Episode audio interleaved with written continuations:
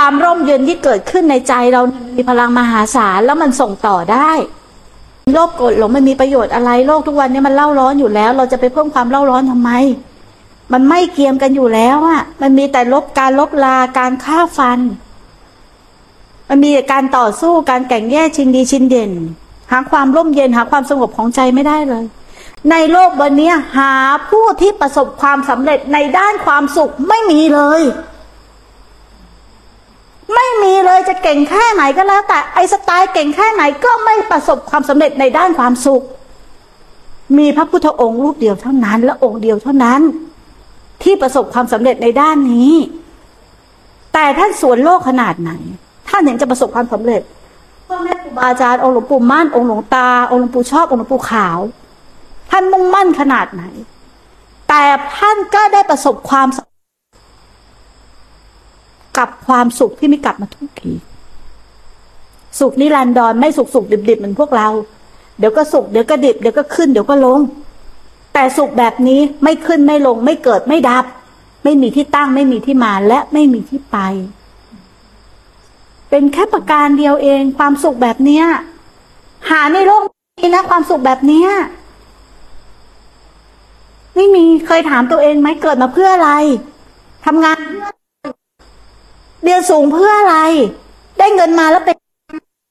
คันใหญ่แล้วเป็นยังไง มีบ้านแล้วเป็นยังไง มีครอบครัวแล้วเป็น ผลสุดท้ายมันก็แก่เจ็บตายอยู่ดีอยู่ดี แล้วก็จมด้วยความทุกข์อยู่ดี แล้วก็เกิดมาใหม่แล้วเพื่ออะไร มึงเคยย้อนถามตัวมึงเองไหม มึงเคยได้คำตอบไหมกูเคยถามนะว่หาเงินมาเพื่ออะไร ซื้อรถซื้อกระเป๋ามีเงินเยอะๆ มีตัวเองทำได้หมด แล้วเพื่ออะไรอีก แล้วจะหาอีกแล้วเพื่ออะไรแล้วเท่าไหร่ มันถึงไม่เจอคำตอบกับตัวเองไง มันถึงเป็นจุดเริ่มต้นเลยว่าเพื่ออะไรฮะเราใช้ชีวิตกันอยู่ที่เหลืออยู่เนี่ยถามตัวเองนะเพื่ออะไรฮะแก่งแย่ชิงดีชิงเด่นโมโหเบียดเบียนกันเพื่ออะไร เดี๋ยวก็แก่เจะตายแล้ว ไม่มีใครรอดพ้นนะอินหน้าผู้ที่พูดอยู่ก็ตายเหมือนกันเป็นพระอาจารย์ชัยท่านพูดเนี่ยโอ้โหมันมันมันเบื้องลึกของหัวใจนะมาถึงให้เราเป่าเป่าให้เราเป่าแล้วก็เป่าให้ ออแล้วเป่าให้เขาทำไมอะ ไปเป่ามันก็โกรธเรา มันก็เกลียดเราโดนออกไปไม่ถึงหน้าวัดแล้วมันก็ด่าเราถูกไหมมันไม่รู้เหรอ ไอ้ที่เป่าเนี่ยก็แกเจ็บตายเหมือนกัน กูยังไม่รอดเลยกูก็ป่วยอยู่นี่ยมึงไม่ดูเห็นไหมท่านแสดงพระสัทธรรมถึงขนาดนี้นะมันก็ยังจะเอาแต่ความเชื่อของมันอะมายัดเยียดเมื่อไหร่มันจะได้ผุดได้เกิดวะ ไม่มีทางเลย